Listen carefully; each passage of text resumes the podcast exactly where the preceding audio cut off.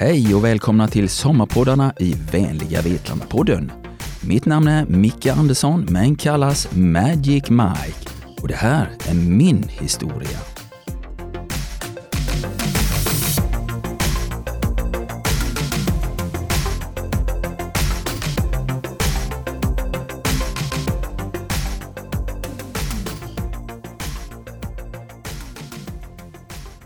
Hej, mitt namn är Mikael Andersson och jag ska prata om min stora passion, fiske och fiskeresor. Under åren har jag fiskat stingrocka i Thailand, haj i Atlanten, karp i Kanada och bläckfisk i Sri Lanka. Jag bedriver catch and release. Det betyder att jag alltid släpper tillbaka det jag fångat och jag är noga med att inte skada fiskarna. Jag tvättar till exempel alltid såret från kroken med jod. Innan jag släpper tillbaka fisken i vattnet ger en stor blöt puss. Men jag tänkte att vi tar det från början. Första gången jag fiskade, ja, jag var väl runt sju år. Det var i Linnån i Landsbro och jag metade mött och abborre med min morbror Janne. Vi fiskade ofta. Han lärde mig hur masken skulle sitta på kroken och hur flötet rörde sig på olika sätt beroende på vilken fisk som nappade. Jag minns att det var väldigt spännande vad som gömde sig under vattenytan. Vad skulle jag nappa den här gången? Vi, det var pappa Åke, mamma Else-Britt och min lillebror Peter. Vi bodde vid den här tiden högst uppe på Kullgatan i Vetlanda. Jag ville ju fiska även när jag inte bara var hos min morbror Janne. Så en dag på sommarlovet i början av 70-talet tog jag min orangea Crescent och cyklade med min kompis Johan till Kvarndammen. Jag tror faktiskt inte jag någonsin varit i Kvarndammen. Och ärligt talat tror jag inte mamma och pappa visste om att vi cyklade dit. Jag hade precis fått mitt första kastspö i julklapp. Det var rött och rullen det var grön. Det var köpt på Domus. Och drag, det hade jag fått många av min morbror, både spinnare och skedrag. När vi stod där och kastade vid Kvarndammens strand fick jag rätt som det var bottennapp. Men när jag verkligen tog i så började linan plötsligt röra på sig och dra iväg. Det var inte bottennapp. Jag hade fått något stort på kroken. Jag vevade och slet och lyckades till slut få upp en gädda på över två kilo. Vilket monster jag fångat. Jag blev så glad att jag skrek rakt ut. För att få hem gäddan bröt jag av en gren och gjorde en klyka och trädde in det i gälarna underifrån och cyklade hemåt, överlycklig över min stora fisk. Vad jag inte visste vid den här tiden så gick det inte äta fisken i Kvarndammen. Det var för mycket utsläpp. Så vaktmästare Knut Molin på Kullgatan fick ta och gräva ner min fina fångst i komposten. Och jag som tyckte att vi skulle ha fest med gädda på menyn. 1976 då flyttade vi till Slipagården i Bäckseda. Och nu blev det ännu mer fiske eftersom jag hade cykelavstånd till Emån. Det känns som jag jämt var nere vid ån och fiskade. Vi var fler i min ålder som höll till nere vid ån, speciellt på sommarloven. Det var Mangan, Kolle, Dal, Osten. Ibland var vi vid Cykelbron, ibland Kröken eller vid Ekstrands brygga. I ån blev det mest abborre, mött och gädda. Men jag fick höra om talas om en fisk som heter gös, som skulle finnas i sjön längre bort. På den tiden sa vi alla Östanå. Jag visste inte ens om att sjön egentligen hette Grumlan. Min bästa kompis Lasse, han hade en plastbåt. Så den tog vi och rodde upp till Grumlan och började fiska gös. Ibland satt vi ute hela nätterna. Eftersom Lasse och jag fiskade så ofta blev vi snabbt väldigt duktiga. Jag tror faktiskt vi aldrig rodde hem utan fisk i båten. Att vi alltid rodde, ja, det var att motorn oftast gick sönder i propellen. Det är ett stenbälte mellan Lillsjön och Grumlan. Och där lyckades vi alltid köra sönder båtmotorn. Så blev det, det blev vår ro. Vid denna tiden kom det in ytterligare ett stort intresse i mitt liv, nämligen speedway vill nästan påstå att det var en självklarhet eftersom min pappa Åke var en duktig speedwayförare. med tre SM-guld för Dackarna.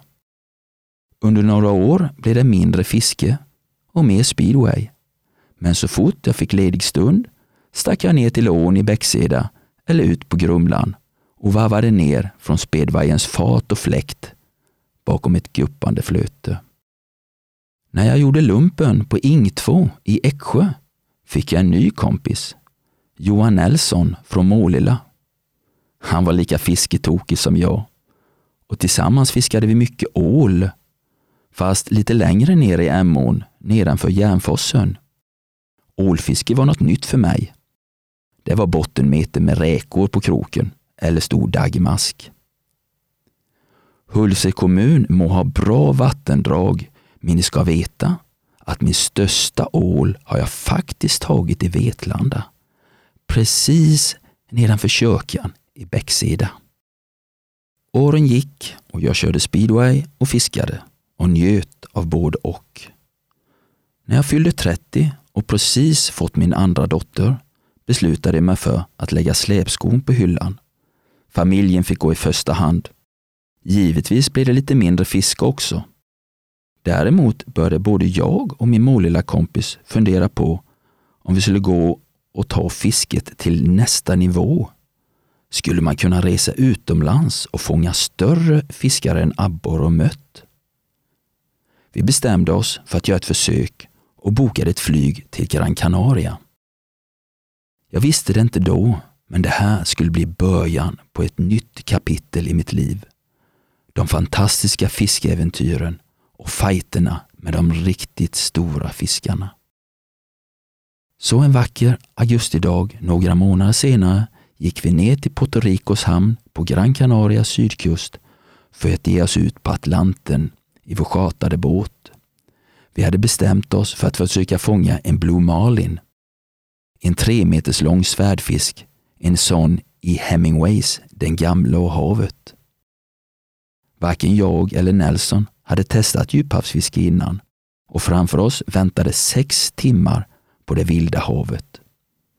När vi lämnade land tog det inte lång tid förrän jag märkte att det visst gungade på havet. Visste ni om det? Det var väldigt jobbigt. Flera gånger fick jag hänga över relingen för att spy. Trots illamåendet fick vi fisk, mest bonitos. Det är som typ tonfiskar, fast betydligt mindre. De var väl runt kilot. Men någon Blue Marlin såg vi inte skymten till. Morgonen därpå försökte vi igen. Denna gången visa av gårdagens uppkastningar utan att äta frukost. Tyvärr blev resultatet detsamma. Visst fick vi fisk, men ingen Blue Det blev heller inga spyor, så något hade vi lärt oss. Ändå förstod jag, det är nog inte på havet jag ska vara. Jag är nog en landkrabba och det finns ju mycket stora och spännande fiskar i floder och sjöar också. När vi landade i Sverige var jag ivrig att börja planera nästa fiskeresa. För trots att vi inte nått riktigt ända fram hade vår första fiskeresa gett mer smak. Väldigt mycket mer smak. För trots utebliven blomalen hade resan varit lyckad. Vi hade haft fantastiskt roligt. Planeringen, lugnet, de plötsliga nappen, spänningen jag känt sedan jag var sju år. Vad skulle nappa härnäst? Den fanns fortfarande kvar. Visst är det tillfredsställande att lyckas med målen man sätter upp. Men en fiskeresa handlar inte bara om timmarna med spö i handen. Jag har lärt mig att det lika mycket handlar om människorna man möter, samtalen man för, de fantastiska landskapen, de underbara solnedgångarna. Kanske stämmer det att resan är viktigare än målet. Detta var 1998. Idag, 24 år senare, har jag gjort över 40 fiskeresor i fyra världsdelar. Jag hinner inte berätta om alla mina fiskeresor, men några av dem har betytt mer än andra. Resan till Azorerna är en av dem. Azorerna, det är en portugisisk ögrupp långt ute i Atlanten. Lika långt till fastlandet som från Vetlanda till Paris. Det är faktiskt där som alla sjöfarare som ska segla över Atlanten stannar till och fyller upp med färskt vatten, mat, frukt innan de seglar vidare till Amerika. Även denna gången var min kompis Nelson med. Vi flög till den största ön San Miguel och tog in på ett hotell i huvudstaden Ponta del Garda. Hela ön är som en trädgård, väldigt grön med palmer, teplantage, ananasodlingar, vattenfall och varma källor. Det hade gått tre år sedan vårt första försök att fånga en blåmalin. Och eftersom man är på San Miguel och nära till riktigt djupt vatten, en bit ut från ön sluttar botten till ett djup på flera tusen meter, kunde vi inte låta bli att ta oss ut på havet igen för att göra ett nytt försök på djuphavsfiske. Denna gången hade vi laddat upp med åksjuketabletter.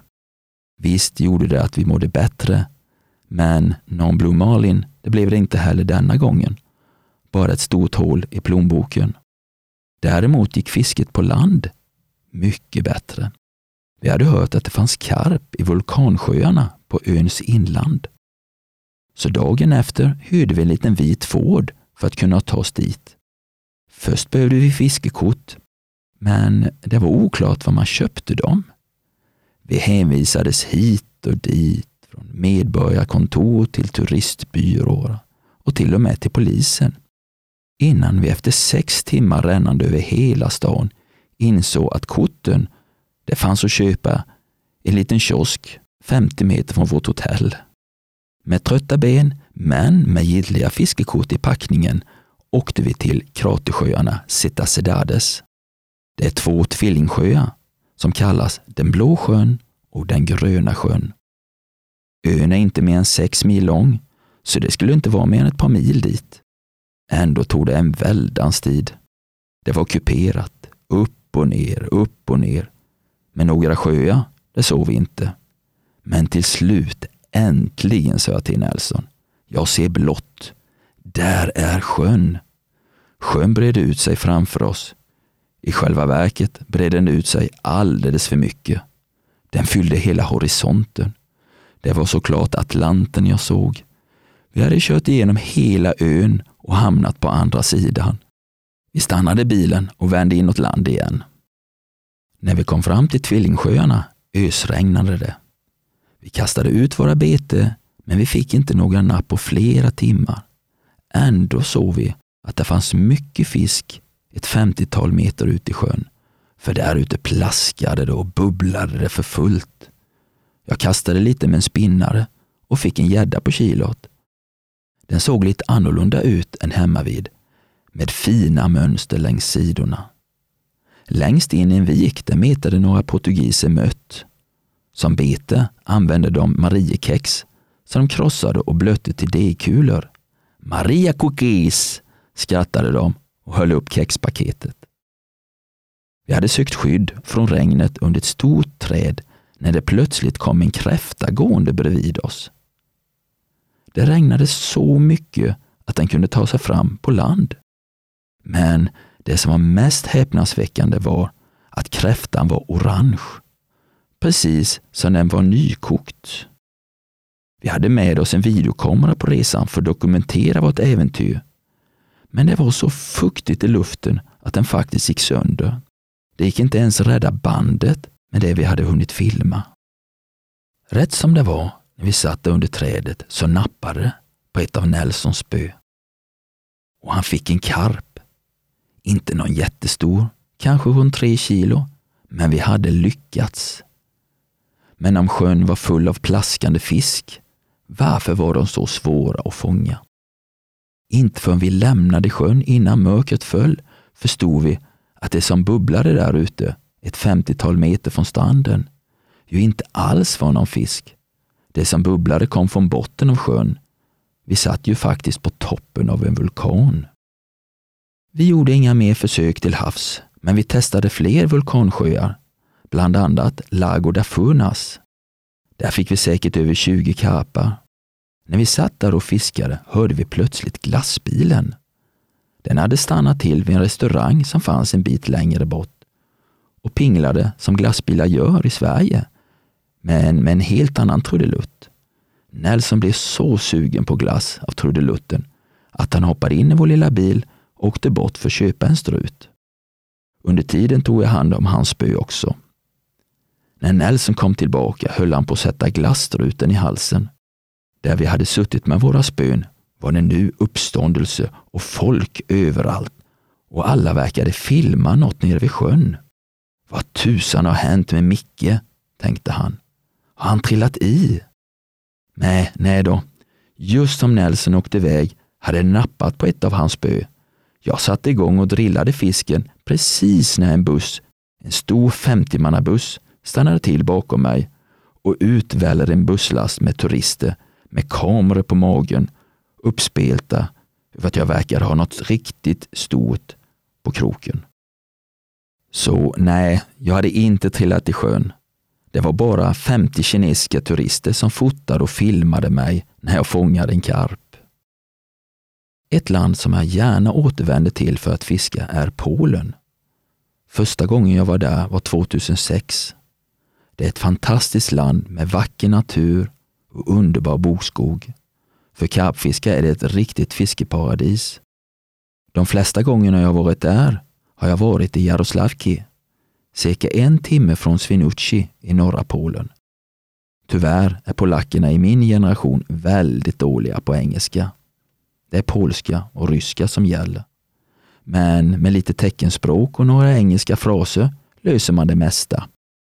Men nu efter 15 resor till Polen kan man tro att det inte finns mer att upptäcka där. Men vem vet, jag är snart där säkert igen. Även om jag alltid reser med billiga flygstolar och minimal packning är det dyrt med fiskeäventyr. Ibland jobbar jag därför riktigt mycket för att kunna ha råd att sticka iväg. Vissa månader har det blivit 250 timmar. Jag har också flera Vetlandaföretag som sponsrar mig. De är så värdefulla för mig. Utan dem hade det inte fungerat. Det är nio företag, från lokala pizzerior, byggfirmor, hälsobutiker till plåtslagare, rörkrökare och bilförsäljare. Deras stöd gör att jag nu kan göra två till tre fiskeresor om året. Den allra vackraste platsen jag varit på och fiskat är en sjö som heter Bin el Shadan. Den ligger 850 meter över havet i Atlasbergen i Marocko. Atlasbergen sträcker sig från Marocko till Algeriet och Tunisien och har bergstoppar på över 4000 meter. Bin el Shadan är en stor vattenreservoar precis mitt i landet. För att ta sig dit så åker man fyra timmar från Casablanca. Man tar sig dit på små krokiga vägar högt upp i bergen, givetvis utan skyddsräcke. Sjön är så underbart vacker med dess grönt, klart vatten. Du ser botten på fem meters djup. Jag och Nelson har varit här två gånger. Vi var faktiskt de allra första svenskarna som fiskade där. De flesta tycker att sjön är alldeles för stor och svårfiskad. Första gången vi var där fiskade vi på en liten ö som var typ 100 gånger 100 meter. De enda som gjorde oss sällskap, det var 20 bergsgetter och en fåraherde.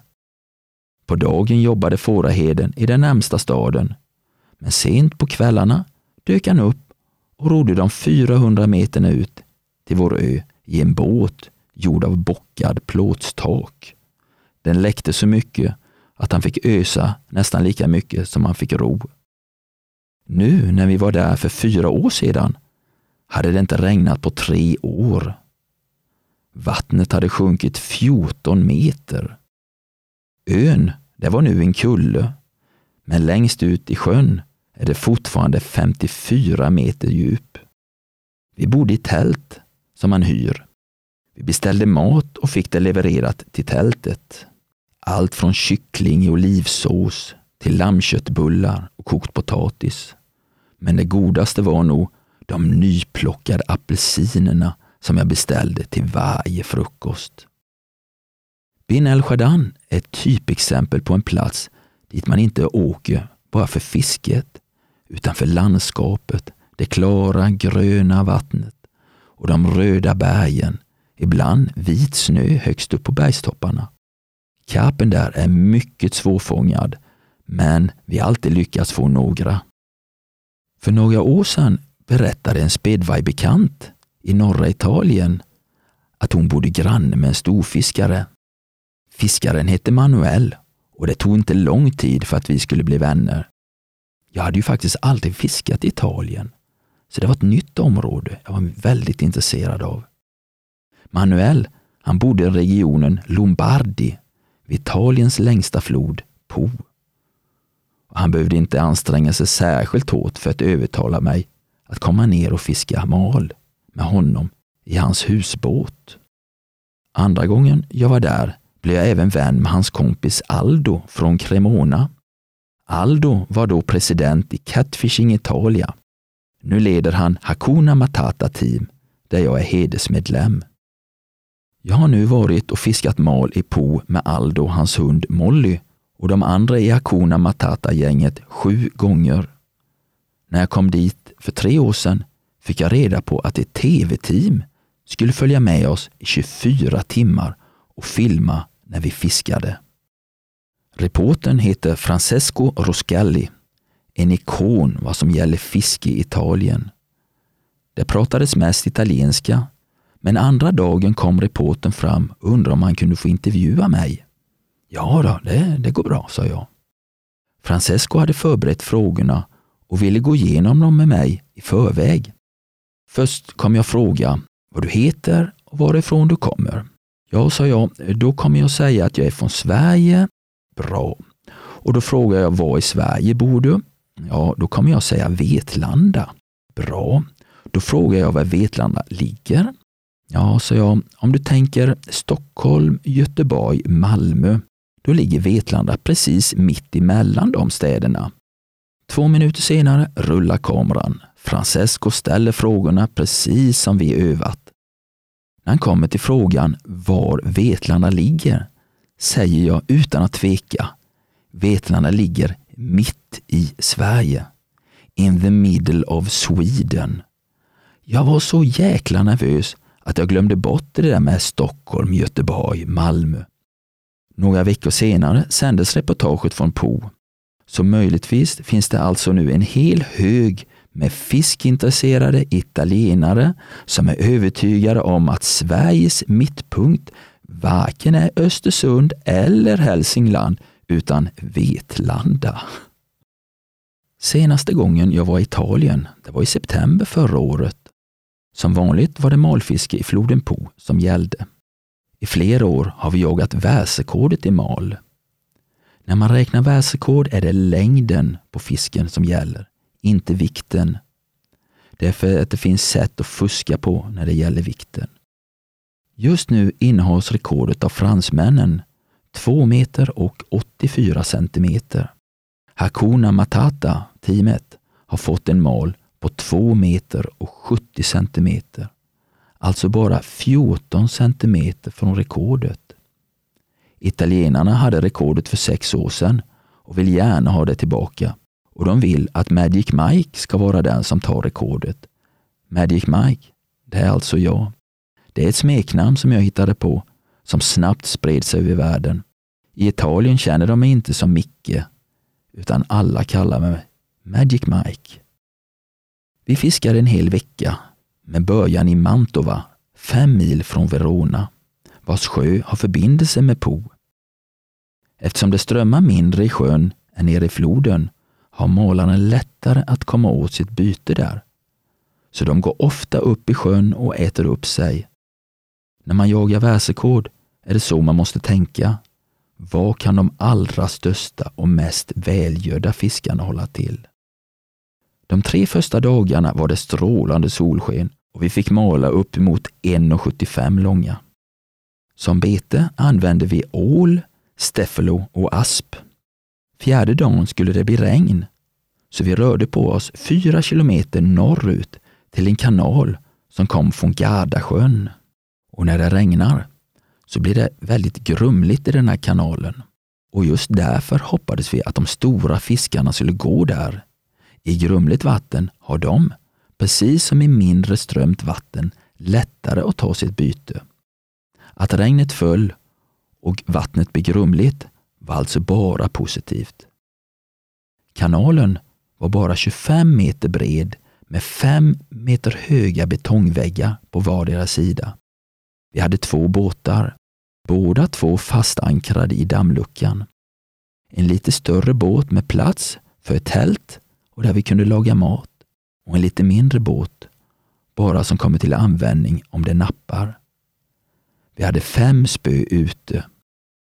Två rakt ner under båten med ål på och tre stycken med 25 meters mellanrum nedströms. Med ett sånt här upplägg måste man minst vara tre fiskare om det ska fungera. Vi satt där i kanalen medan regnet föll i åtta timmar i sträck. Framåt kvällen blev det uppehåll och just då, just när det började bli mörkt, framåt klockan tio, halv elva, då nappade det på flötet längst bort, cirka 75 meter bort. Medan Luca frenetiskt svevade för att få in de linorna som det inte nappade på, hoppade vi andra tre över i båten. Det är mycket som måste klaffa om det ska lyckas. Över 200 meter fick vi kontakt med malen och det var då fighten började på riktigt. Jag kände direkt att det var något ovanligt stort på kroken. Medan jag drillade skrek sig Aldo och Marco röda i ansiktet. Akta betongväggen! Om linan ens nuddade betongen hade den skurits av och allt varit över. Men bara 12 meter till godo på varje sida gled vi nedåt strömmen i dryga 20 minuter. Flera gånger rusade malen mot betongväggen. Men när vi äntligen lyckades få upp den i båten och jag såg hur stor den var, då bara skrek jag. Som när jag var åtta år och tog min första gädda i Kvarndammen. Då må jag ha tagit en bamsegädda, men det här, det var ett riktigt monster. Två meter och 40 centimeter. Det saknades fortfarande 44 centimeter från världsrekordet, Men det var så bred att jag kunnat få in hela mitt huvud i det skap. Jag skrek så jag nästan grät och brydde mig inte ens om att jag skar mig på tänderna och senare skulle få blåsor på fingrarna som varade sig av bakterierna i malens mun. Den var för stor för att väga, men med tabeller, man mäter längden, omkretsen, så kan man uppskatta vikten till cirka 98 kilo. Och en sån här mal, den är mellan 40 och 50 år gammal. Resten av natten hängde regnet i luften, men när morgonen kom blåste regnmolnen bort och vädret var strålande fint igen. De kommande dagarna fick vi några stora malar till, men ingen så stor som 98 kilo. Så världsrekordet stod sig och finns fortfarande kvar, redo att slås. I september i år gör vi ett nytt försök för att ta det från fransmännen. I våra svenska vatten har malen varit fridlyst sedan 94. Förr fick man stora malar i Vetlandatrakten och det fanns rapporter om att man fått mal i Emån på 55 kilo. Det pratades förr om att det fanns ett sjöodjur på 8 meters djupet i Norrsjön, precis vid Hultaby slottsruin. Jag kan mycket väl tänka mig att det var en stor mal som fanns där en gång i tiden, med sitt gigantiska huvud med känselspröt och bred mun. Då kan de se riktigt otäcka ut när de kommer upp över vattenytan. Monstermalar i all ära, men det började ju med en dröm att få en Blue Marlin. Hur gick det sen? Fick jag någonsin en? Jo, faktiskt, men det skulle dröja 17 år och det blev inte Atlanten utan Indiska oceanen. Jag var på Pippiöarna i Thailand där jag hyrde en kapten och en longtailbåt för en hel dag på havet. När klockan blev fem och det var dags att bege sig hemåt var vi långt ute till havs utan att något annat att en och annan barracuda varit framme och nafsat på vårt bete. Vi tuffade hemåt och när vi var så nära kusten att vi kunde se hamnen tjöt till rullen så pass gräsligt. Jag greppade spöet och pumpade in fisken och vet ni vad? Det satt en Blue Marlin på kroken. Kanske ingen 200 kilos fisk.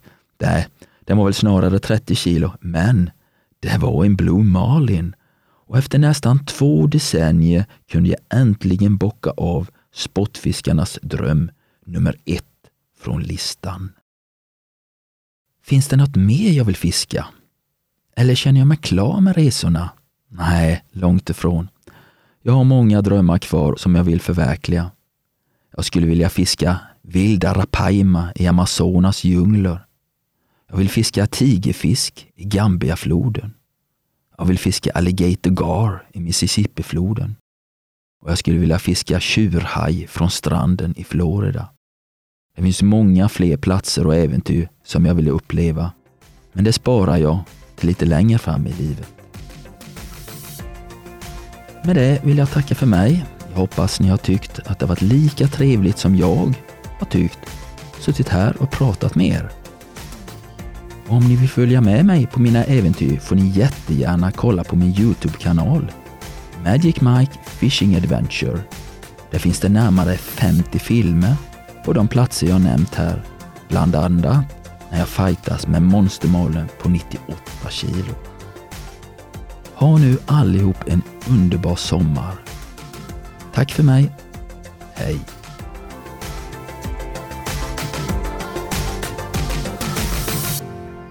Du har lyssnat på Sommarpoddarna i vänliga Vetlanda-podden. En poddproduktion av Vetlanda kommun.